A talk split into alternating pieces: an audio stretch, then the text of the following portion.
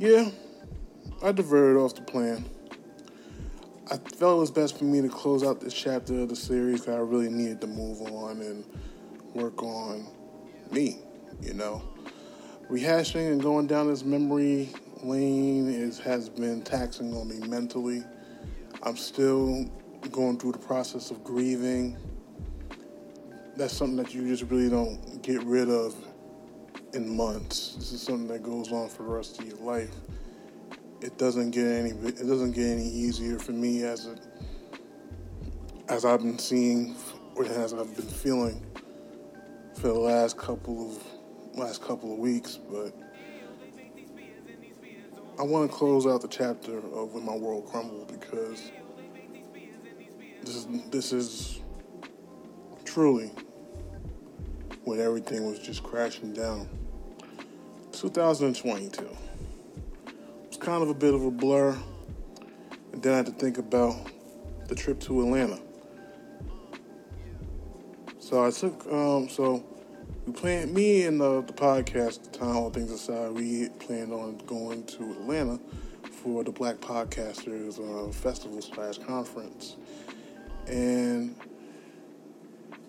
in my ideal, we I felt that that con- that trip was supposed to accomplish us getting to getting more acclimated with each other. You know, we've been friends, we've been family for such a long damn time getting acclimated together was kind of weird. Getting it was kind of weird as it is because we, we are acclimated. We are we are a family, but we ain't never done a trip together before.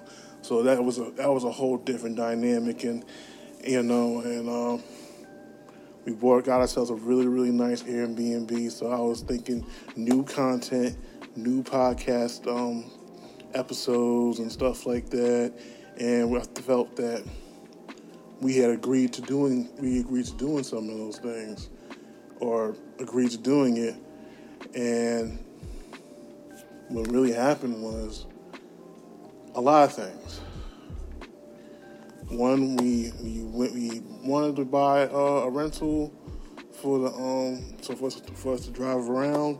They the fucking people whether they named? Thrifty? They dicked us around had um James standing on a whole fucking line for two almost two hours, telling them even if we could walk through a third party, that we were gonna still get a get a rental, and we didn't and we didn't get a rental, so we was dicked out of eighty bucks each out of each of us, so that sucked completely. Um, we only recorded one episode of so well, you know what? I ended up giving that episode to Velvet Do Rags because it was completely an episode based off of off the subject matter. So it was better off being a Velvet Do Rags episode. But everything that we really agreed on doing in terms of trying to, to expand how the show is, we didn't do it, and it caused and it caused frustration to myself like everybody was was going to have fun and do whatever they wanted to do. And I'm here specifically to say, hey, we got all this nice stuff. We could utilize this into making it you know. Don't, I don't want to like rehash this neither, but it just feels like no one really gets. Not it's not even them. It's me. I, I put 110% behind everything I do. Maybe a thousand, maybe a million percent into everything I, I do. But I, if I believe in something, I'm going to drop everything that was really truly important and put everything into this.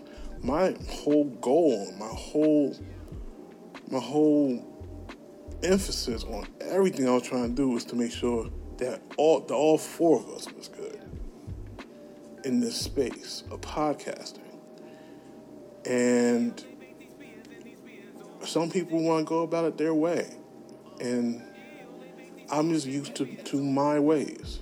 I'm used to just doing about it the more professional, the more how I analyze other people who are who are who are who have made it are going through it. And I just it got to a point when we got to the uh, the conference.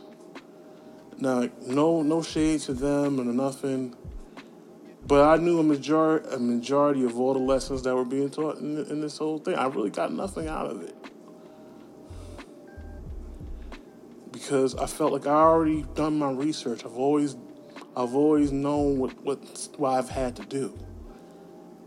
I felt that it was more of a thing that they needed more than me. Because, you know, they came up to me telling me things I probably have told them. But you know what my thing is with, with that was that I am not the best communicator. I'm not the best shit, I'm not the best leader. I didn't want to be a leader. I wanted people to show initiative for what I wanted people to know that these these guys had ownership of this IP. And I want them to show that they had ownership of this IP by taking initiative for certain things and not having to ask me about it. Or if we if there is something we collect, we sit down, we agree or disagree on it. And there have been times we've done that. But majority of the decision making has gone to me. And I just I didn't want everything that was going on in my life at this point. I just couldn't. I couldn't really like I couldn't make all of the damn decisions. I couldn't. because I'm making decisions on things that I really don't want to make decisions on in life right now. It just it just fucked with me. And you know, the aftermath of that trip was that my vibes just wasn't the best on that trip. And no one just seemed to understand why. And I'm just tired of just feeling as if it's just me. And maybe it is me. It, it is me. I'm too passionate for what I really want in life. But if I feel like there's a point where someone's going to slow me down, I'm going to show that.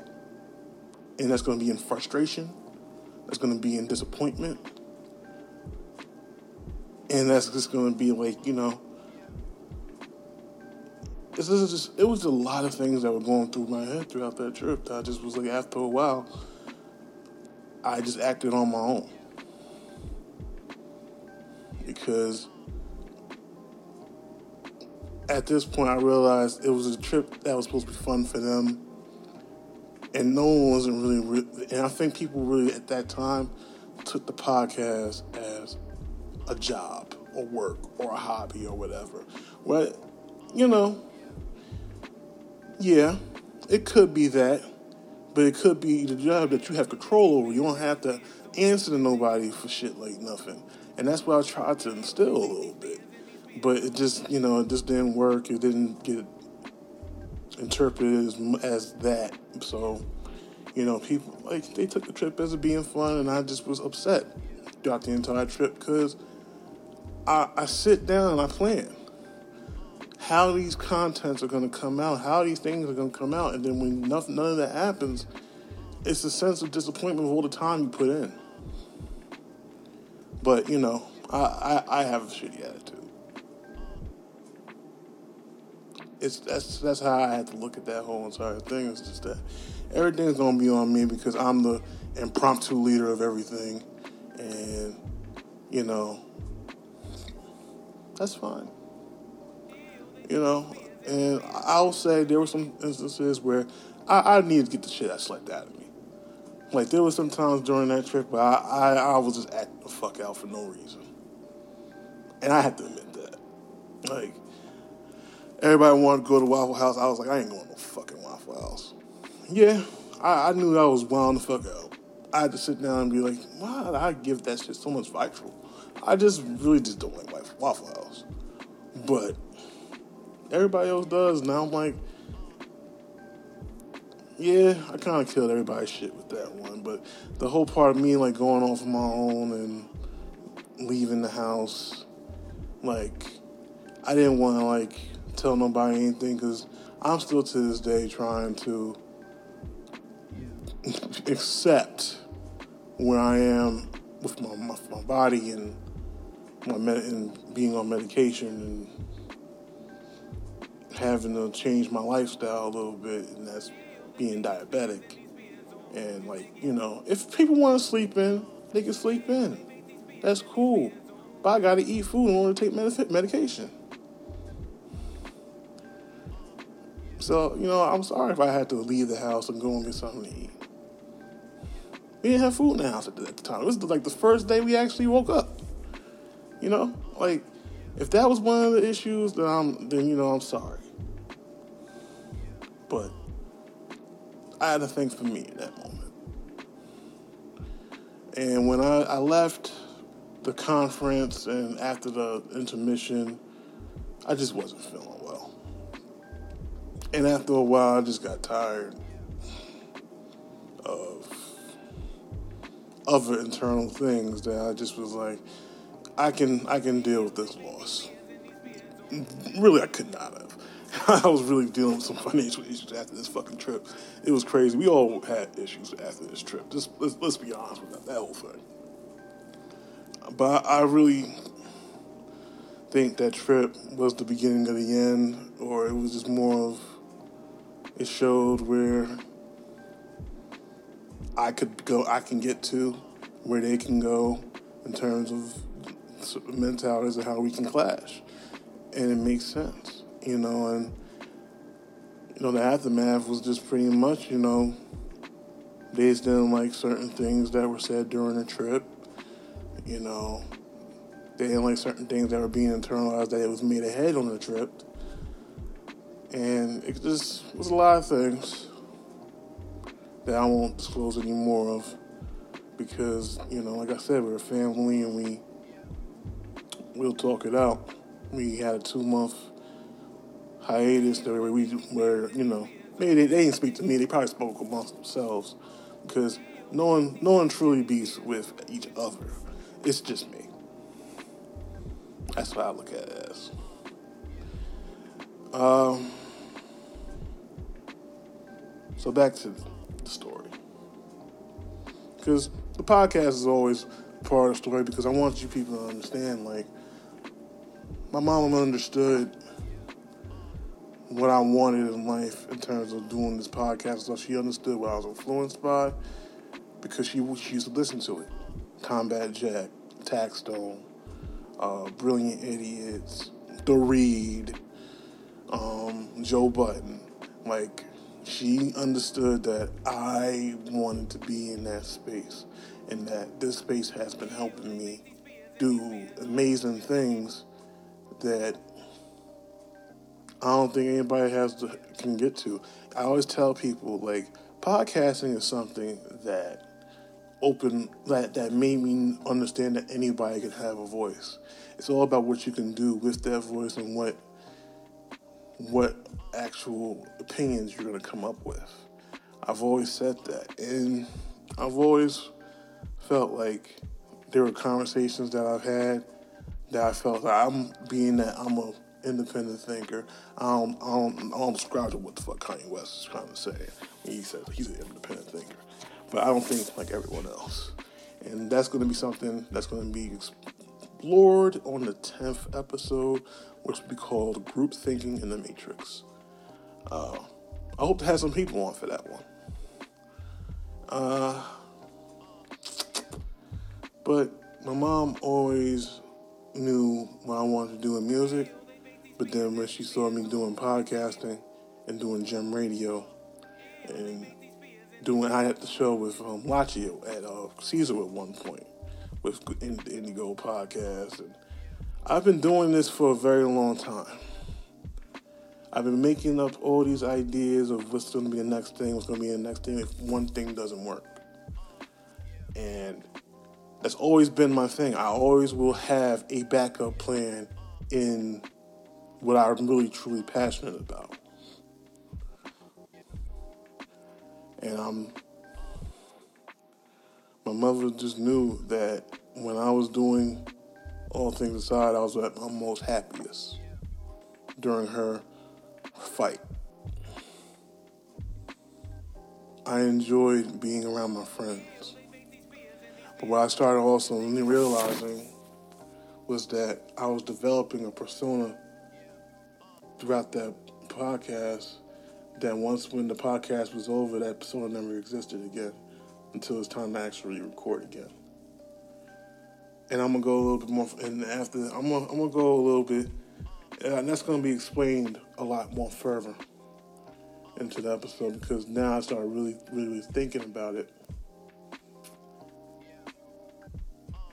It is a, something I can turn off, and it's something I can turn on, and it's some, it is a part of you that can make the switch go in the middle, and it can stay there. And it's the the standoffish, the the introvert. And there's a part of you that's like open with what the fuck is in your head and open with open with not being, you know, ashamed of who you are as a person. Um, like I said, like it, we gonna we gonna talk about that a little further into the episode. My mom did not. She knew that this helped me throughout this because I'm going to work. I don't like my job. And the only highlight I have is seeing my mom when I walk home, when I come into my house. And then every and then any other Saturday when I'm going to record the show. I enjoyed walking in to Pro Studios, the dojo, getting everybody getting everybody together, and we're just we're sitting, we're just trying like to we're trying we're trying to gel, we're, gelling, and we're trying to get our heads in in the game, and then we go and do our show, and we kick we kick ass. It's our ritual. It's how we did things. We was incredible at what we did, and you can't even deny that we weren't. We were. We can't even deny that shit. You know, and that's why you know I hate the fact that I, I, I, stifled certain things because I was afraid of us not being ready. I also had lofty goals for that podcast that I don't think we truly were ready for. And maybe it was it was too much of me talking those lofty goals that no action was really being made. And I hate when people do that. And it's just crazy that I did that shit myself. So back to the story. My mom underwent extensive chemo during this time. The numbers weren't going down the, at the rate that the treatment used to do.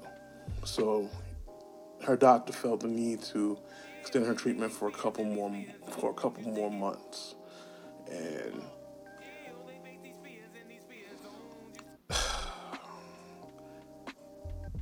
we spent Thanksgiving together Christmas together, we, and all of it was great.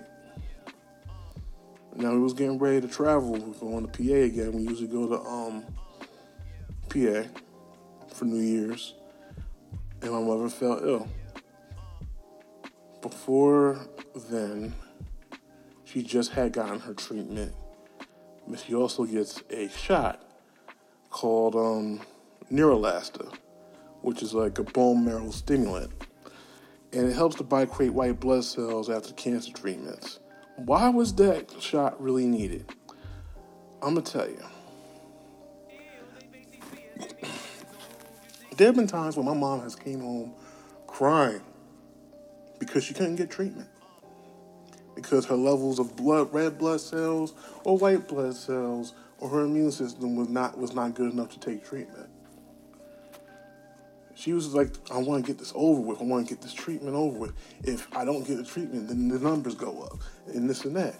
So they found a way to keep it at a level where she can get treatment and not have it being questioned every time. This Neulasta shot injected white blood cells right after a cancer treatment. And what it caused was a lot of issues, to be honest. First of all, it caused bone pain I was just like, you already have issues with your legs, with the neuropathy. You barely can feel your legs. But now you're gonna have bone pain from this from this one little shot.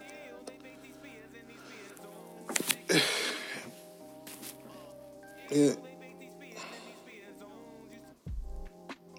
this time, I think because of the extended nature of her treatment, I guess she had a bad side effect from it that made her have some some stomach issues because she always kept getting the shot in her stomach. So I just didn't get during the time when we was in the hospital and they trying to figure out what was the cause of what made her get sick in the hospital, no one didn't think about talking about that shot because that's where it, it, was administered. It was administered in her stomach. So you she ended up getting the shot in the stomach. She started having adverse effects, and she forced me to leave Jersey. Like she forced me to leave. I was getting ready to stay. I was gonna cancel my tickets. I was gonna stay. But she was like, hell no. Get out. um so I was late for my first train. And I kept checking on my mom periodically just to see how she was doing. But in the back of my mind, the way I left her, I just I just felt a certain way about it she was just bedridden. She was just not moving.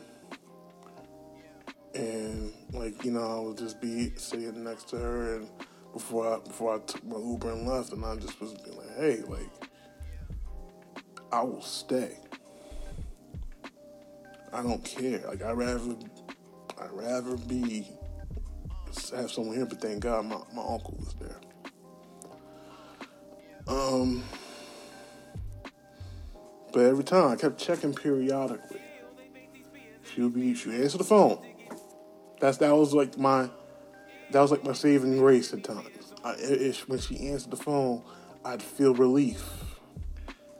And then by the time I get out the train, I meet my aunts. We're in the car. By the time we get to the restaurant, I'm getting ready to eat lunch. I get the, we get the call from my uncle that he had to take my mom to the hospital. I was in complete shambles, and that that trip was probably the worst trip I ever had because she was in the back of my mind the whole time. But you know, they they assured that everything would be okay, and when I came back to Jersey, I didn't know what to think, what to expect. So chemo was no longer doing what it needed to do. And her oncologist, Dr. Badine, switched her to immunotherapy. Immunotherapy is two medicines called Keytruda and Lenvima. Chemotherapy. I'm gonna tell you some things. As weird as it is, chemotherapy gave my mother an excellent quality of life than immunotherapy ever did. My mom was bedridden for, until two days before her next administered treatment. Even as short as the treatments were in terms of administering them, because remember, chemotherapy took six, five to six hours to administer to my mother. Immunotherapy only took 30 minutes. But it had the most worst effects possible. So by the time of her second treatment, which was on my birthday, on February 8th, you know, we on my birthday we usually go out and we eat together, you know, we usually do a thing. And she just didn't know she was gonna be able to do it. She she's already been through the first doggone go around with this damn medication and it don't seem like it's going to change any. any it doesn't seem like it's going to change.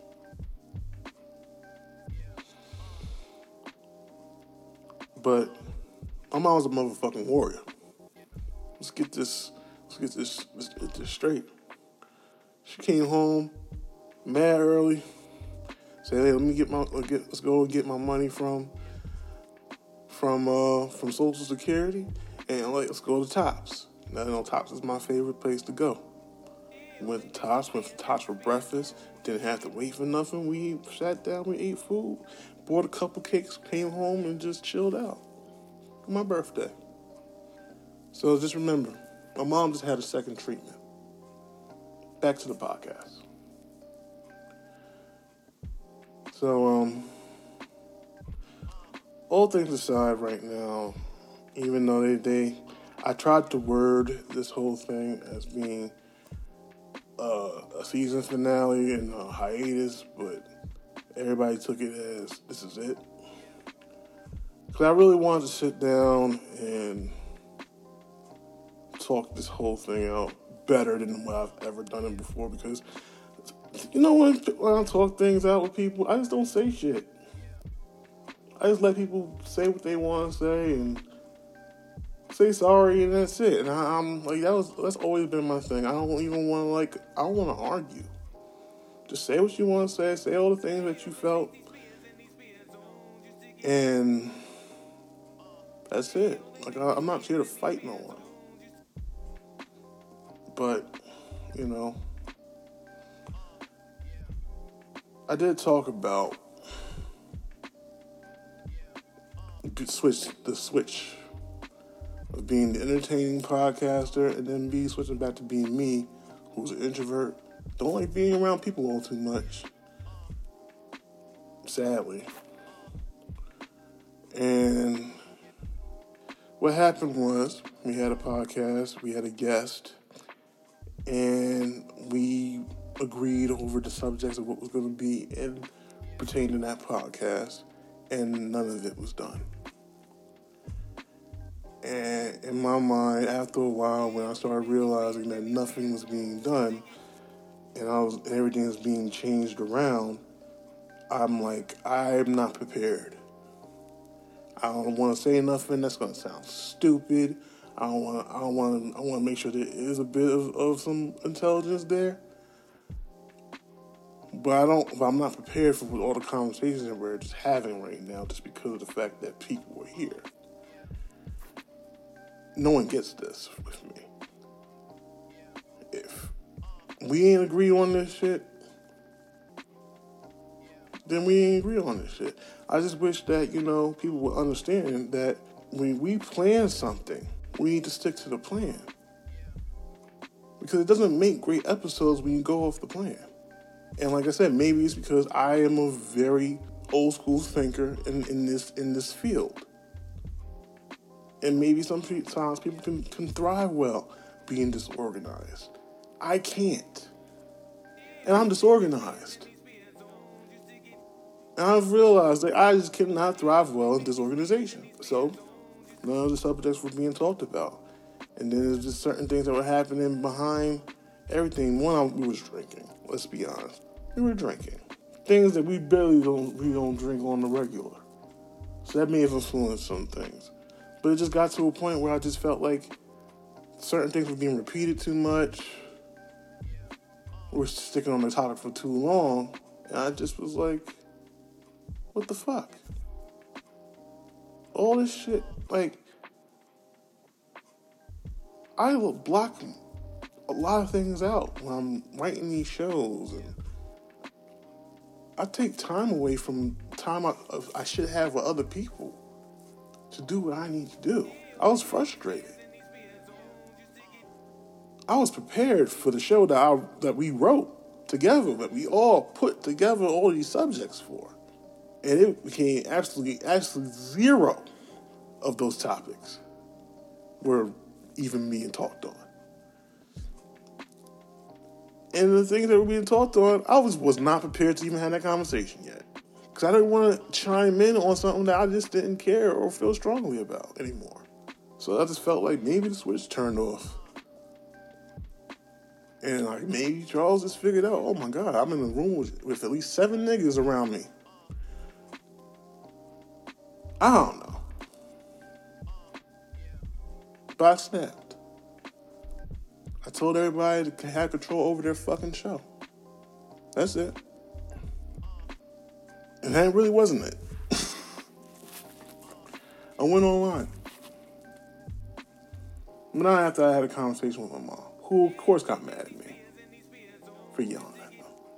But she told me, like, you need to stop doing that. I don't know why you stopped doing what you did with Gem Radio, but I loved every single thing that you did with that shit. You was interviewing people, you was having people telling their stories. You was on your way to being what you really wanted to be in that space. And you threw it away. I don't know why. But you threw it away.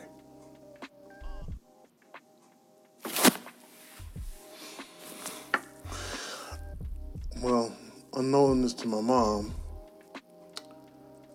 I threw it away because I began to develop a plan. I began to develop a plan where Gem Radio was not going to be a free to play experience for artists. I wanted to start making money off of my DM platform.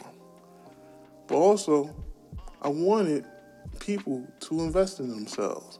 Just like how they invest in these these these uh, video directors. Just like how they invest in these. What I was planning on doing with these interviews is putting ads for these interviews so people can see them. Because I'm, um, I've been doing Google Ads for such a long damn time, and it was best for me to use that expertise that I've had. But I was gonna have these artists pay for the pay for it, and I'll do the work. But you're also gonna pay me for doing video. You're going to help me pay off my, my engineer for studio time. Because now I was planning on making Gem Radio a place that was going that, uh, a show that was going to be recorded in a studio, as of you know when it used to be done in my house. I, couldn't be doing that shit no more. I couldn't be doing that. But the the amount of pushback I had and people telling me that I need to find ways to make money differently. What I do, what I'm, I'm thinking of doing, is is an old way, and it needs to stop. And I was just like, after that, I just sat there, and I was just was like, well, okay, no more show. I, I put my I put my own to that show. I put people don't understand how much work goes into your craft. And some people just want you to do shit because you love the culture that you're a part of, but to be honest with you, and let's all be honest with ourselves, who the hell would want to do what they're great at doing just for free? I'd rather do everything that I love doing for a price than doing what I don't do, that what I don't like for a price. If I can get money doing interviews, doing podcasting, I do that shit every fucking day because I love it.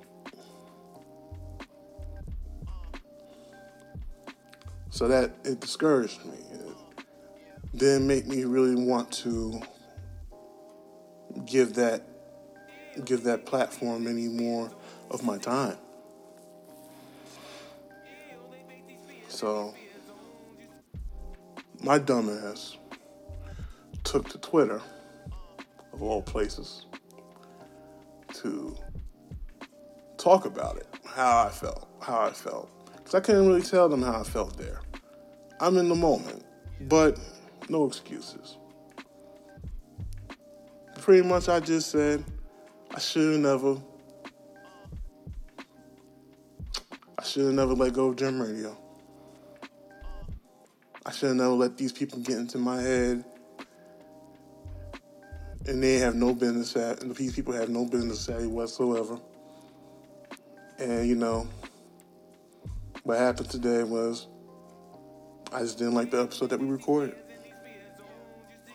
I'm a person who's very old school in the thinking of doing what's planned, and that did not happen today. So I was just disappointed. I'm frustrated. But there's more to that. Well, I didn't say that part, but I was telling you it's more than that. So what came to a head was the call of all everybody being upset about the whole yelling, about the what I said on on about what I said on Twitter. And to be honest, in my mind, I didn't think it was that serious. Really didn't. But when when people thought the business savvy part and me throwing away Gem Radio was about them, and I was like, wait a minute, that wasn't about you. You never said that to me, and I, I just was like sitting here like, okay, here we go. Just want to sit and take my lashings because people believe what they believe. I'm not here to tell people how to believe on anything. It is what it is about that situation. I know we've, we've, we've gotten past that, but I'm just unpacking. A lot.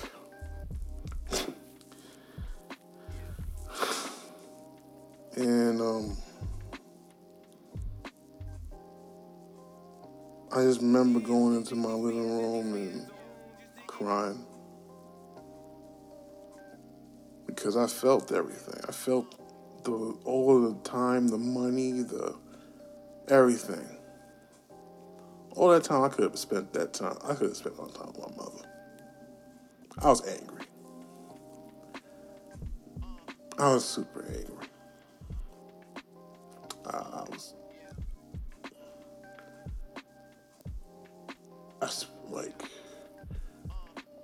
I, I, I diminished everything that that show meant to me that that night because of how I felt that night, and it's not true. I really enjoyed that show.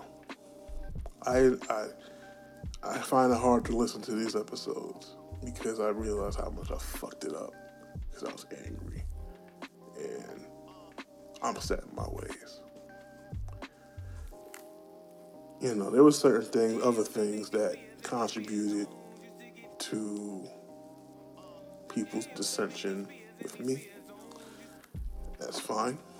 You know, they didn't like that I mentioned our cartoonist, the cartoonist for the um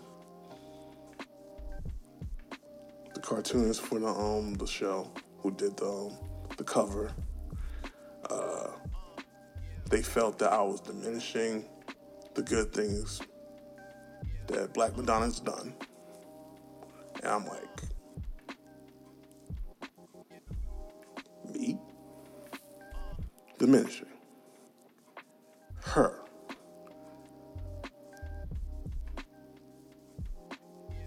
I, I just felt a certain way about that. I just was like, I would never.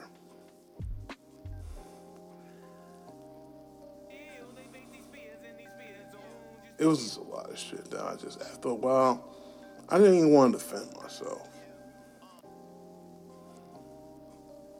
Fuck that shit.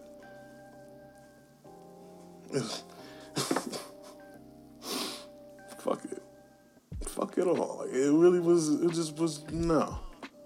I wasn't to defend myself anymore. It wasn't worth it. When, when certain names were being thrown around, I just really sat there and been like,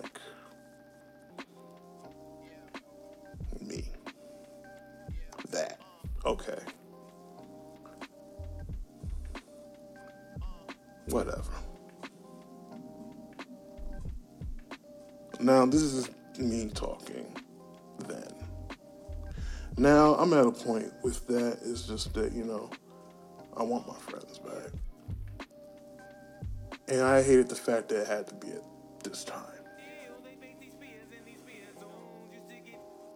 I didn't like that. Because a lot of people started showing their faces during that time. the people who I said abandoned me. But I've been there for them. Not talking about them, because they were there for me. Wholly threw it away. It just took that one instant of me. And I knew, a part of me knew, a part of me knew I was going to do that. I was going to alienate my friends. I knew it was coming. And I did not prevent it at all. I just, I did not, I felt it coming.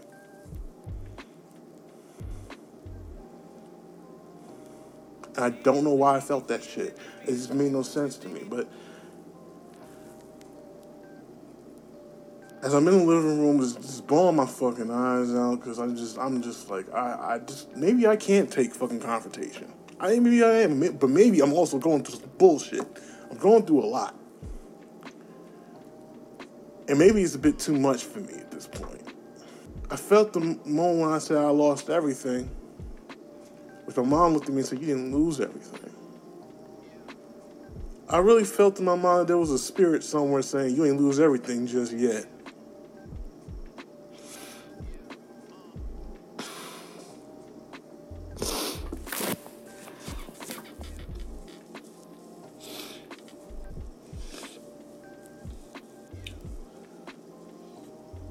Because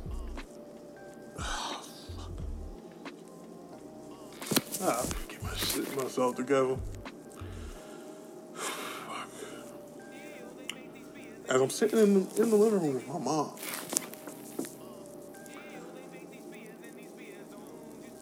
she puts her legs up, and I just start seeing these rashes. And it looked horrible. It was like dots, red dots on her legs. And I was like, where the, where the fuck that came from? Maybe I just didn't notice or I just didn't see it before, but I was like, did you call your nurse navigator? Did you call? There's no like. Did you tell anybody about this? And he said, yeah, I talked to my nurse navigator, and it's this and that. It's just an allergic reaction. An allergic reaction. I've seen allergic reactions that you've had. It is not like this. And I guess my mom was just covering it up because it was not only on her legs, it was on her arms, it was on her back, it was it was bad. And then it just got to a point where these little dots became open sores after a while. Because she was scratching it so much, but then after a while it became really bad. Like, I it seemed like my mom's legs were turning to Freddy Krueger skin. That's how bad shit was getting. Every time she walked, her legs would blush gut, would blush blood, and she would freak the fuck out. And she, but she would never want to go to the goddamn hospital. I'm just saying, like, now you being retarded at this point. This shit ain't normal. And you know, she she went off on her own. I'm in the house, and she falls on the damn floor. Which I'm like, fuck. Why? You know you having issues walking. Why the hell you going off on your own? You're not telling me nothing. You're just being quiet. it's sneaking around. And that became the beginning of my mom just having a vitriol towards me. Like she would just be have her hostility just aimed at me the whole time. Like she said, "You can't pick me up. You can't pick up anything." And I'm just sitting here like, "Do you want to beat your ass up off the ground? Let me even attempt to get you up." Not just attempt. Let me get my arms around you so I can actually get you up. I ain't even touched you yet. And you making these damn assumptions. So yeah, I was I was like, where's all this anger coming from? And it, it just I think that was it. The mom I once loved respected, I still will love to this very day, was losing herself. Because she never treated everybody else that way. It was just me. She was happy to see everybody else.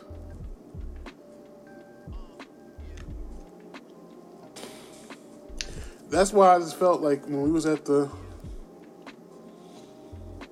I'm not to talk about that.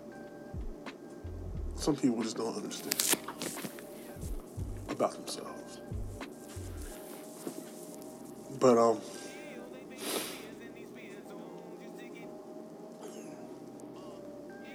we had to end up taking him to the hospital.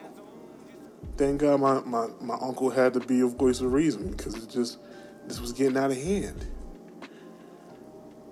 And of course, it got to the point where we had to sign some paperwork in terms of,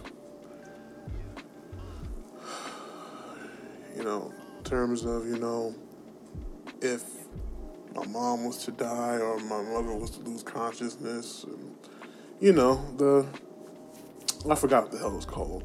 Right to attorney, whatever it's called. I don't know what it's called. I forgot.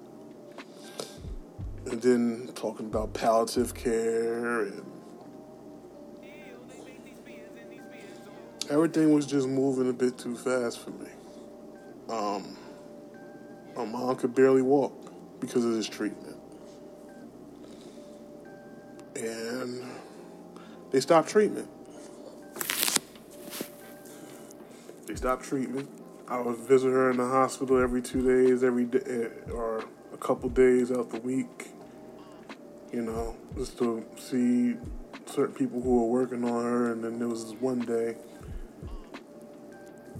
my mom called. I guess my aunt was my aunt was down, and she got a call from my mom on. And she put on a speaker, and she was screaming out, "I don't want to die!" And I'm getting ready to go to the hospital already, but now I'm going in in speed mode because because I'm trying to figure out who the fuck said this to my mom. My mom at the time was under the impression that she was going to be going to rehab because that's where she needed to go in order for her to get her her, her strength up. But we kept not getting approved for rehab, so we had to start doing. We started working on rehab at home,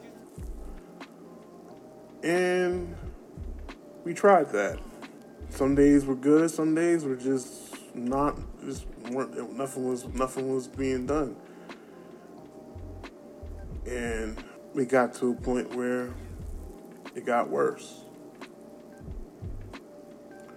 She couldn't eat.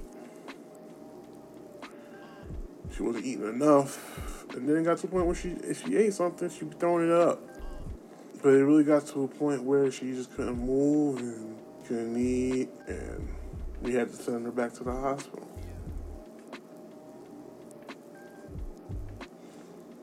And now we're talking with her doctor, and there's the first moment I get in there, the doctor's talking to me, talking about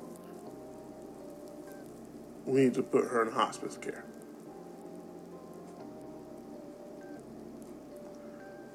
And I'm like, okay. Even though my mom is is alert and doing what she's doing for herself, but I got this doctor telling me this, but then you're gonna have the other doctor telling me that we, we got treatment for her. And I'm gonna go a little bit more deeper into this. Oh, oh, we got treatment, or we got this, we got that for for this, so you can know this about your loved one. When she there, if they ever, God forbid, if they ever have to go through this.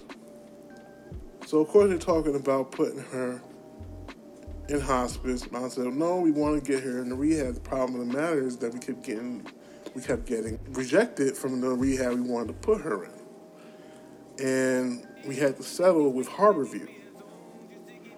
Which I'm gonna tell you something about Harborview. The worst fucking place ever. You hear me? the first day of me walking into that fucking establishment, I saw my mother butt ass naked, her robe sitting on the goddamn AC. And I'm just sitting here like, why the fuck that in name dress? You've been here for over at least 12 hours. There's no way in hell you should be looking like this. I'm seeing rat. I mean, I'm seeing rat turds all in the room, roaches every now and then. That's the worst fucking place for a rehab. And there's people who actually live in that place. The place is the most dirtiest fucking place, and it sapped the life out of me every time going into that building, being in that building for hours on end, just to be with my mom. That shit was the worst place in the fucking world. Harbor View on in the Heights, wherever the fuck of Jersey City, fuck that place. Straight up. I'm sorry. And I'm sorry to anybody who felt this was gonna be curse free.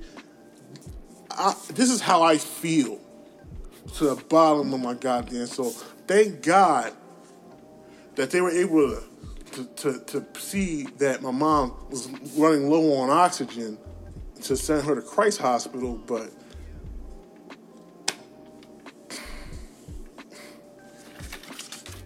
just oh man. That that place that place fucking hurt me, man. I, I, I just was like, why? Why here? My mom didn't deserve to fucking have her, her last days trying to get her get herself acclimated, trying to get her body right here. Because this place does not make me feel motivated. It's so dark here. Is oh man, that place was horrible. And every time I kept telling these people, stop feeding her certain things, they would feed her certain things that, that was going to make make her stomach problems worse. I was aggravated with that place. I, I, I, if they tell you Harbor View is a place for your loved one to go to for, for rehab or whatever the fuck, get so, go somewhere else, please. Don't ever go to that place. I don't care. I don't care who, whose feelings are hurt. I don't care. I don't fucking care. Don't. Not at all.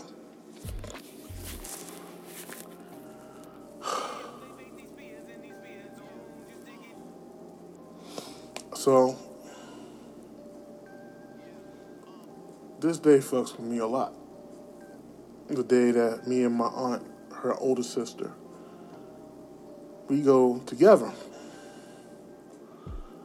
And we're trying to get her to move, and because she always kept asking me to pick her up so she can she can try, she can attempt to walk, and she just would not show any effort, or just she didn't have it in her to move. So I'm using my entire body to, to lift her up, and she would just sit right back down and lay down. Oh, let me go back a little bit to how bad the pain was when she had the problem with the, the adverse reaction to, to immunotherapy. My mother could not even sit down in her seat. She couldn't sit down. She couldn't put her feet on the floor. That's how bad the pain was. And I just, just I didn't understand why. So every time she felt the pain, she'd run back to her bedroom, into the bed, and jump right in the bed. That's how bad the pain was. So I can I can attest to the fact that maybe her legs are were done completely. From the feet all the way up to the hip. This is man, I'm really I'm really digging. I'm digging real hard. I'm really digging.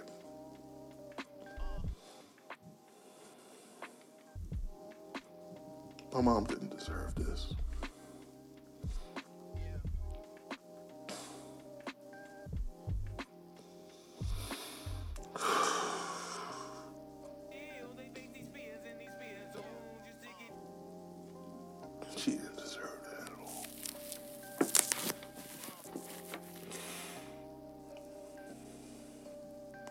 Sometimes you just can't pick what you deserve, huh?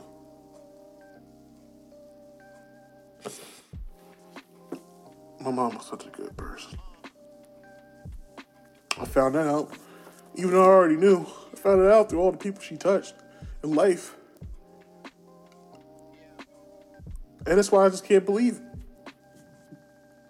Of all the things. But, you know.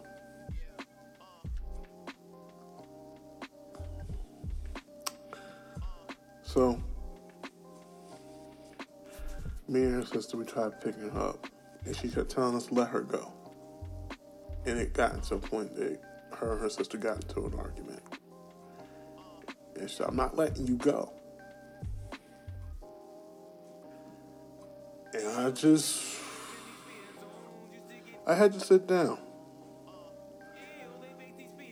Because the more I looked at my mom, I just. Have you ever watched the one you love deteriorate before your very eyes?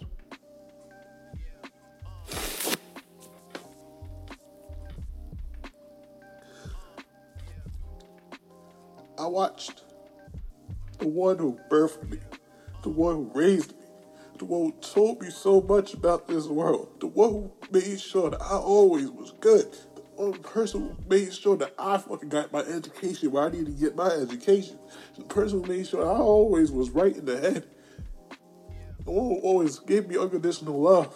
I saw her deteriorate day after fucking day.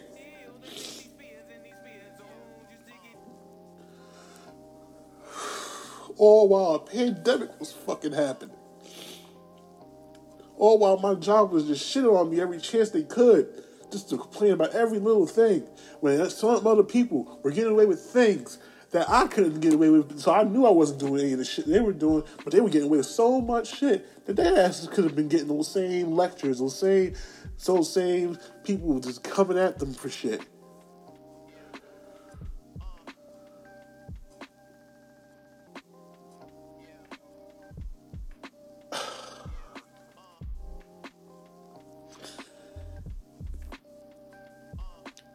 I watched my mom deteriorate before my very eyes.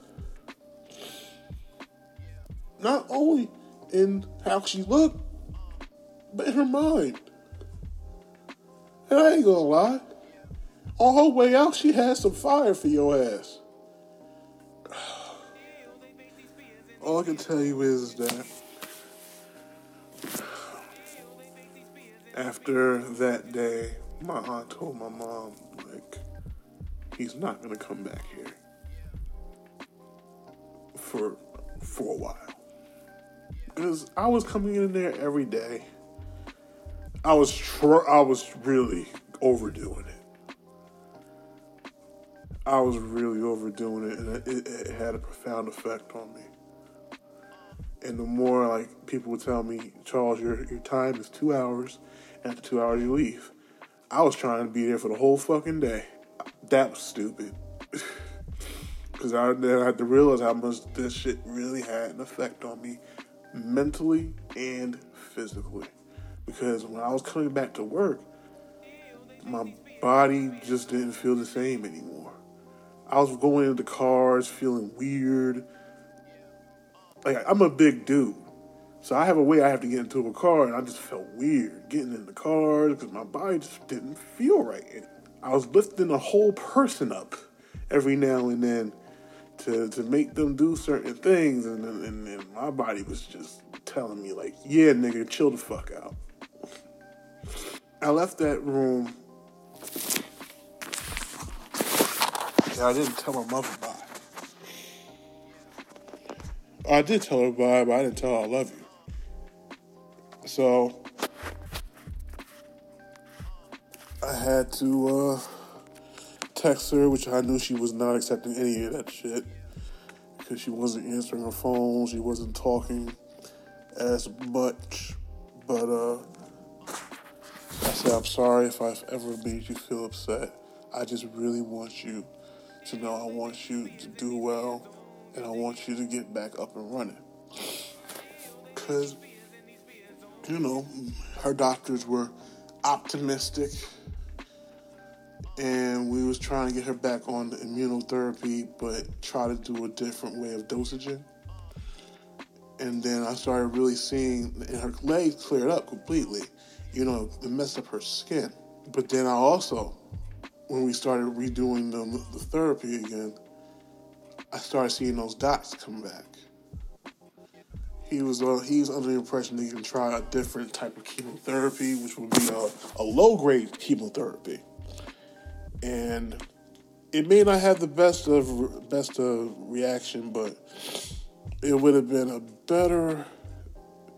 It would probably be. It probably would have been a good thing, but by by that time Friday, I mean Thursday night, I get a call saying that they had to take my mom to the hospital because she was low on oxygen. So I'm calling Christ Hospital. I've never, we've never been to Christ Hospital before, so I'm calling Christ Hospital, trying to see if everything's okay, and she was like, I guess no, I wasn't talking to her. I was talking to the nurse, and he was telling me what she was saying and certain things. Well, she's coherent. She knows who she's talking for. She knows who she's asking for. She was asking for me, but you know, I had to like spearhead the whole me having to get on um spearhead getting these signatures so I can be on family medical leave. So when I got when I got off Friday, I went and I went to um, to her doctor's office, her her cancer doctor's office, got the paper signed, and we talked a little bit about what they wanted to do, and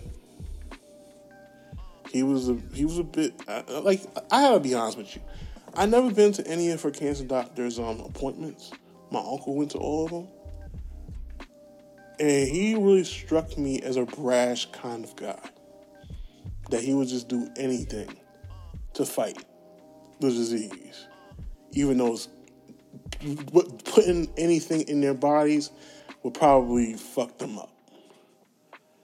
And this is where I got to get a little bit more deeper into this medical system. This medical system. But let me fast forward this story. After I get the signatures, I go right home. And as I open the door, they tell me that my mom is on life support. So I take the day off, and um, I guess the news travels fast. My my cousin um, Mike hits me up, say, "Yo, where, where you?"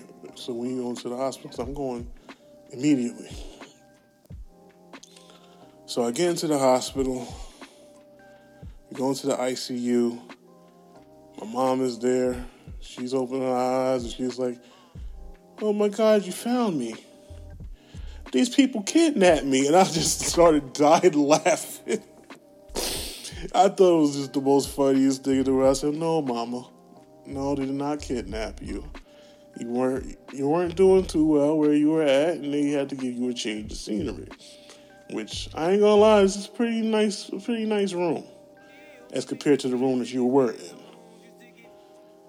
And you know, she didn't really want to make for a big conversation. But more as the day progressed, doctors kept coming in wanting to talk with me about some steps they wanted to do. And all while I was just thinking that, yeah, my mom's, if she gets this, she'll be just fine. You got, you had to start realizing some fucking things. No. That's not what's to happen. I started really looking at my mom and realizing how bad it is. But I didn't want to have it where I just made the decision. So I had this this woman come to me, this doctor come to me, and like try to show me videos on how we can get this fluid extracted out of her at home so she won't have an issue like with with the fluid thing. And I'm like, oh, okay. Oh, her kidneys are doing bad. She might have to be on dialysis. That was one of the biggest things that we had to find out about this Keytruda shit. This Keytruda shit fucking flatlined her kidneys at one point. And that's why the, the skin thing had an issue. The skin was the problem. The skin problem happened. The shit flatlined her kidneys. But now it's flatlined to a point that she really is going to need dialysis. So she's going to need a shunt put into her, which we just had it removed. We just had it removed three days ago. So the more I was just hearing certain things that could be done, I was just in my mind like looking at her. Can she take that? In her current state? Oh, honestly, I don't think she can.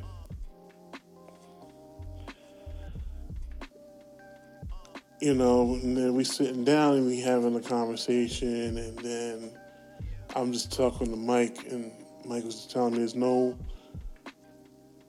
wrong decision and there's no correct decision in any of this.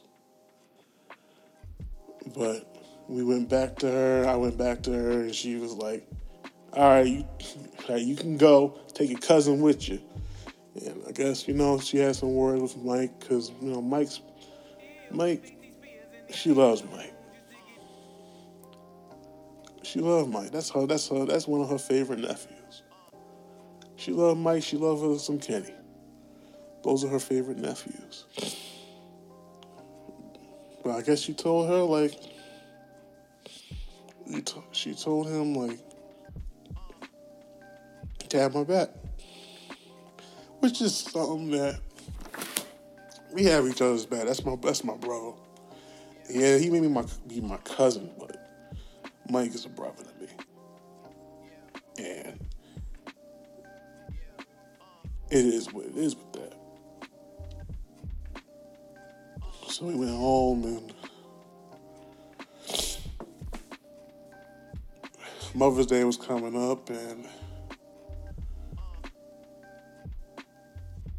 they called me and they told me that we need to have a conversation with you about certain things. And I had to call my uncle who was like 45 minutes away in a different town say, hey, um, they want to have a conversation with us. And I think you should be here. And he got there as soon as possible as I came over, saw that my um, mom had her good friend Tanya, my aunt, there, and they were just sharing laughs together. And even though she was in and out, I just held her hand. I told her Happy Mother's Day. Mother's Day was the day I had to sign off on her going to hospice care.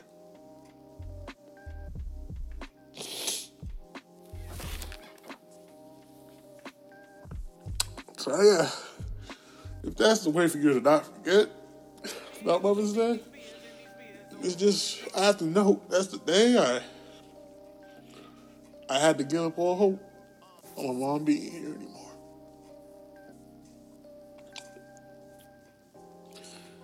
I had to give up hope on my mom not being here no more. On that day.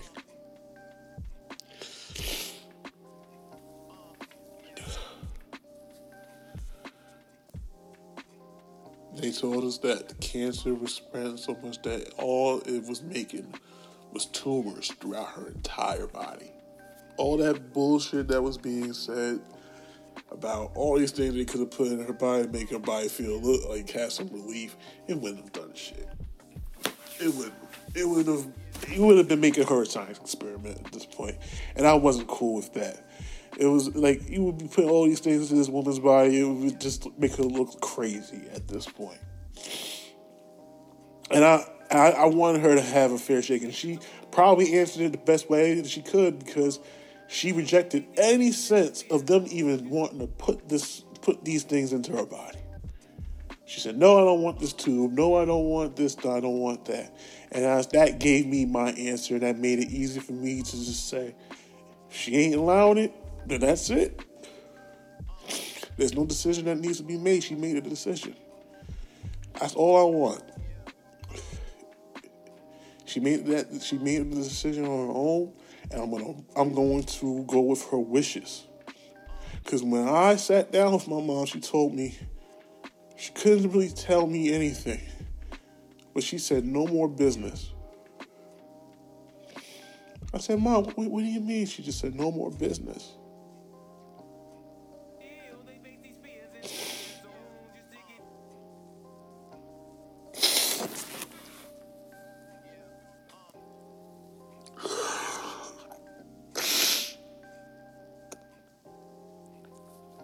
I got you.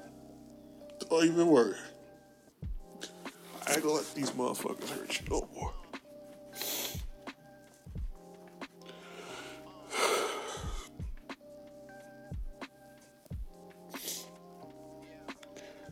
You know I'm gonna love you forever. She couldn't say it, but she mouthed it. I saw it. That meant a lot. It was a it was a rough couple of weeks. So they ended up transferring her to hospice. First, it was in it was in um Christ for a little bit, and then they transferred to the one that was across from the courthouse.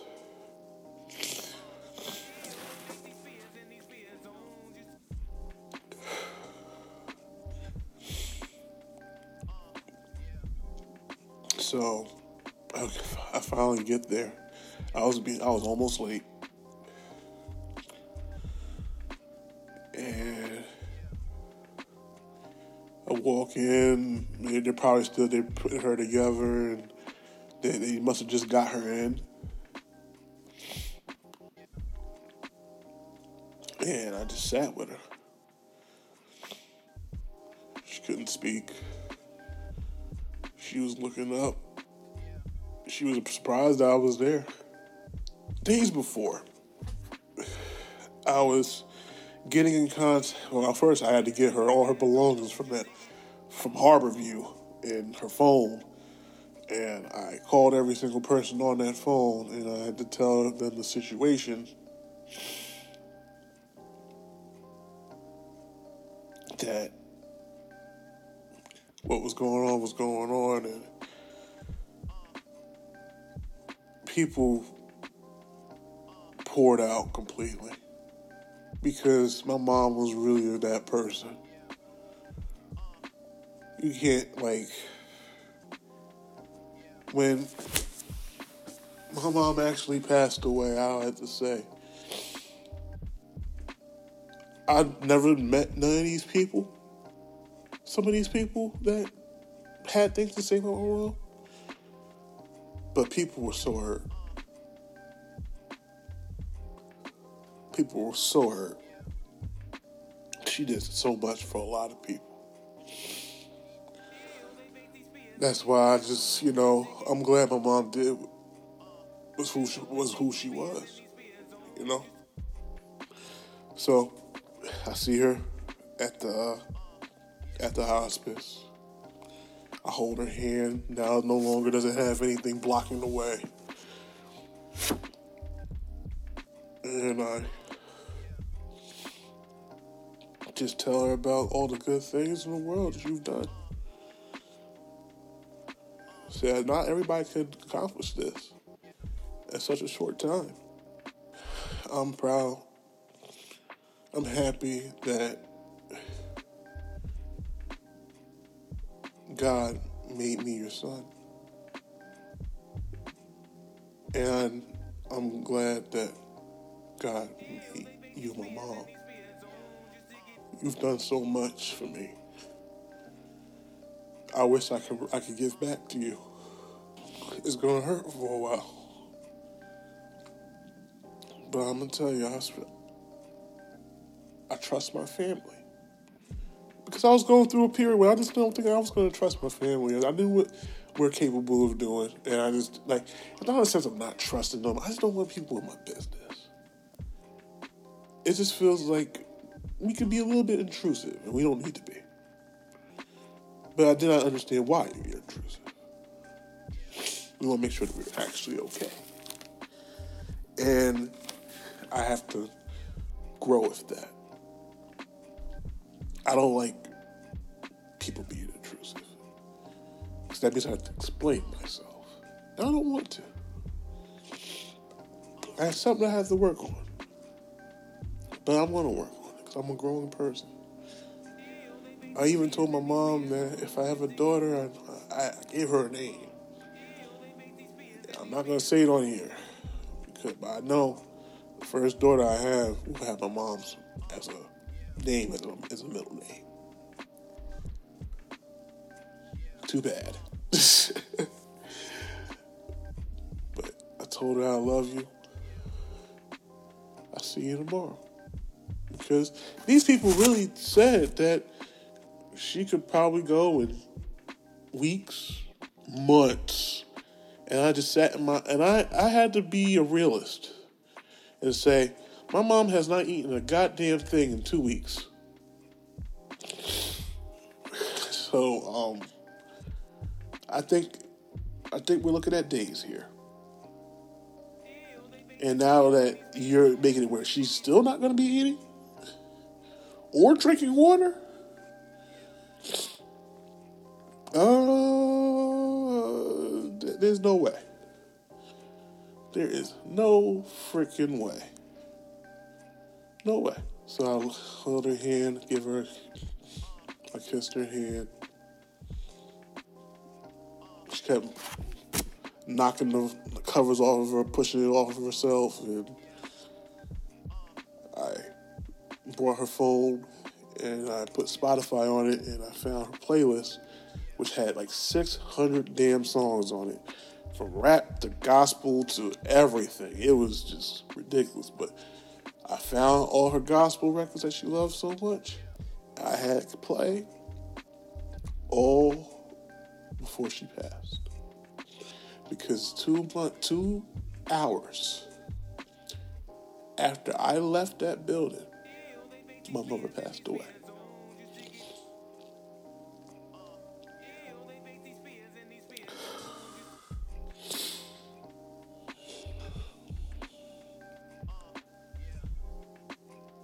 In closing, I want to talk about all the people who, throughout this journey, is no longer with us. My uh, aunt, cousin, Charlisa, who died of COVID. Uh, a good friend, my um, cousin's boyfriend, Jose. Those deaths took a toll on me too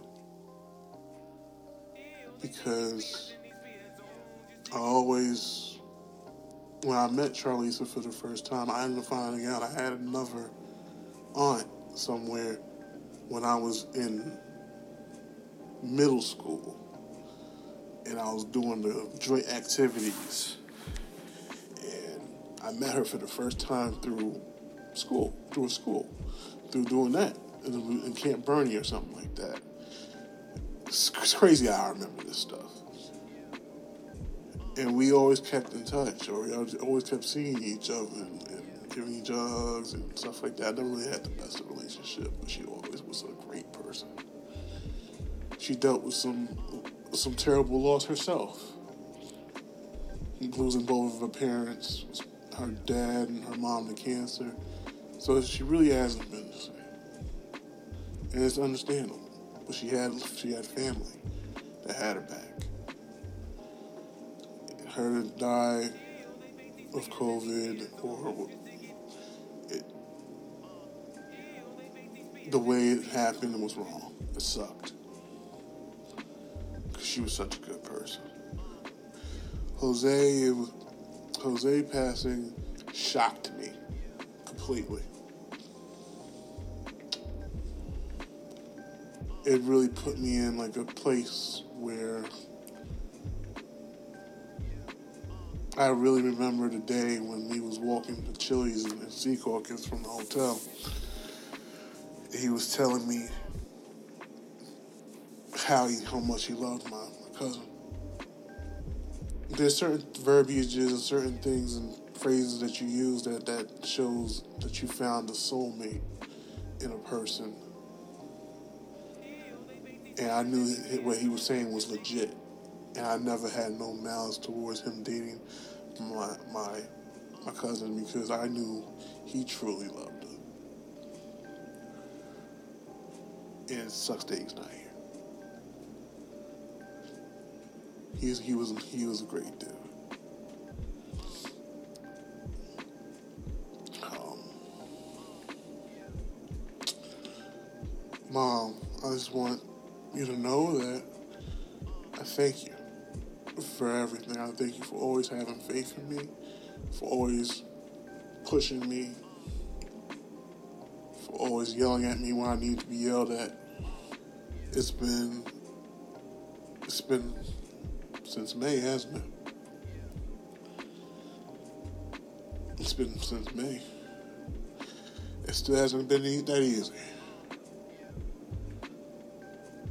Holidays are coming, and yes, this shit ain't gonna be easy. But I'm gonna work through it. I'm gonna work through it. I'm gonna make you proud. That's all I can do. I'm gonna make myself. I'm gonna. I'm gonna be happy one day.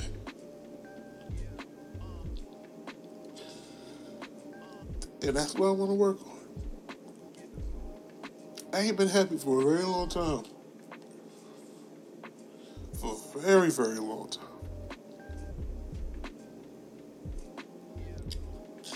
I think you deserve. I think your spirit deserves to see me happy. I'm going to work on it. I love you. Thank you. And thank you for all for tuning in. Like, this has uh, been emotional. I, I can't believe I went for this damn long by myself. But uh, I knew this was going to take longer because I had a lot of things to talk about. Lot of things to unpack. And now I never want to talk about this again. Maybe from maybe little bits in there, but not this extensive ever again. because this this this wasn't fun. And um, this is accordingly, and I'll see you next time.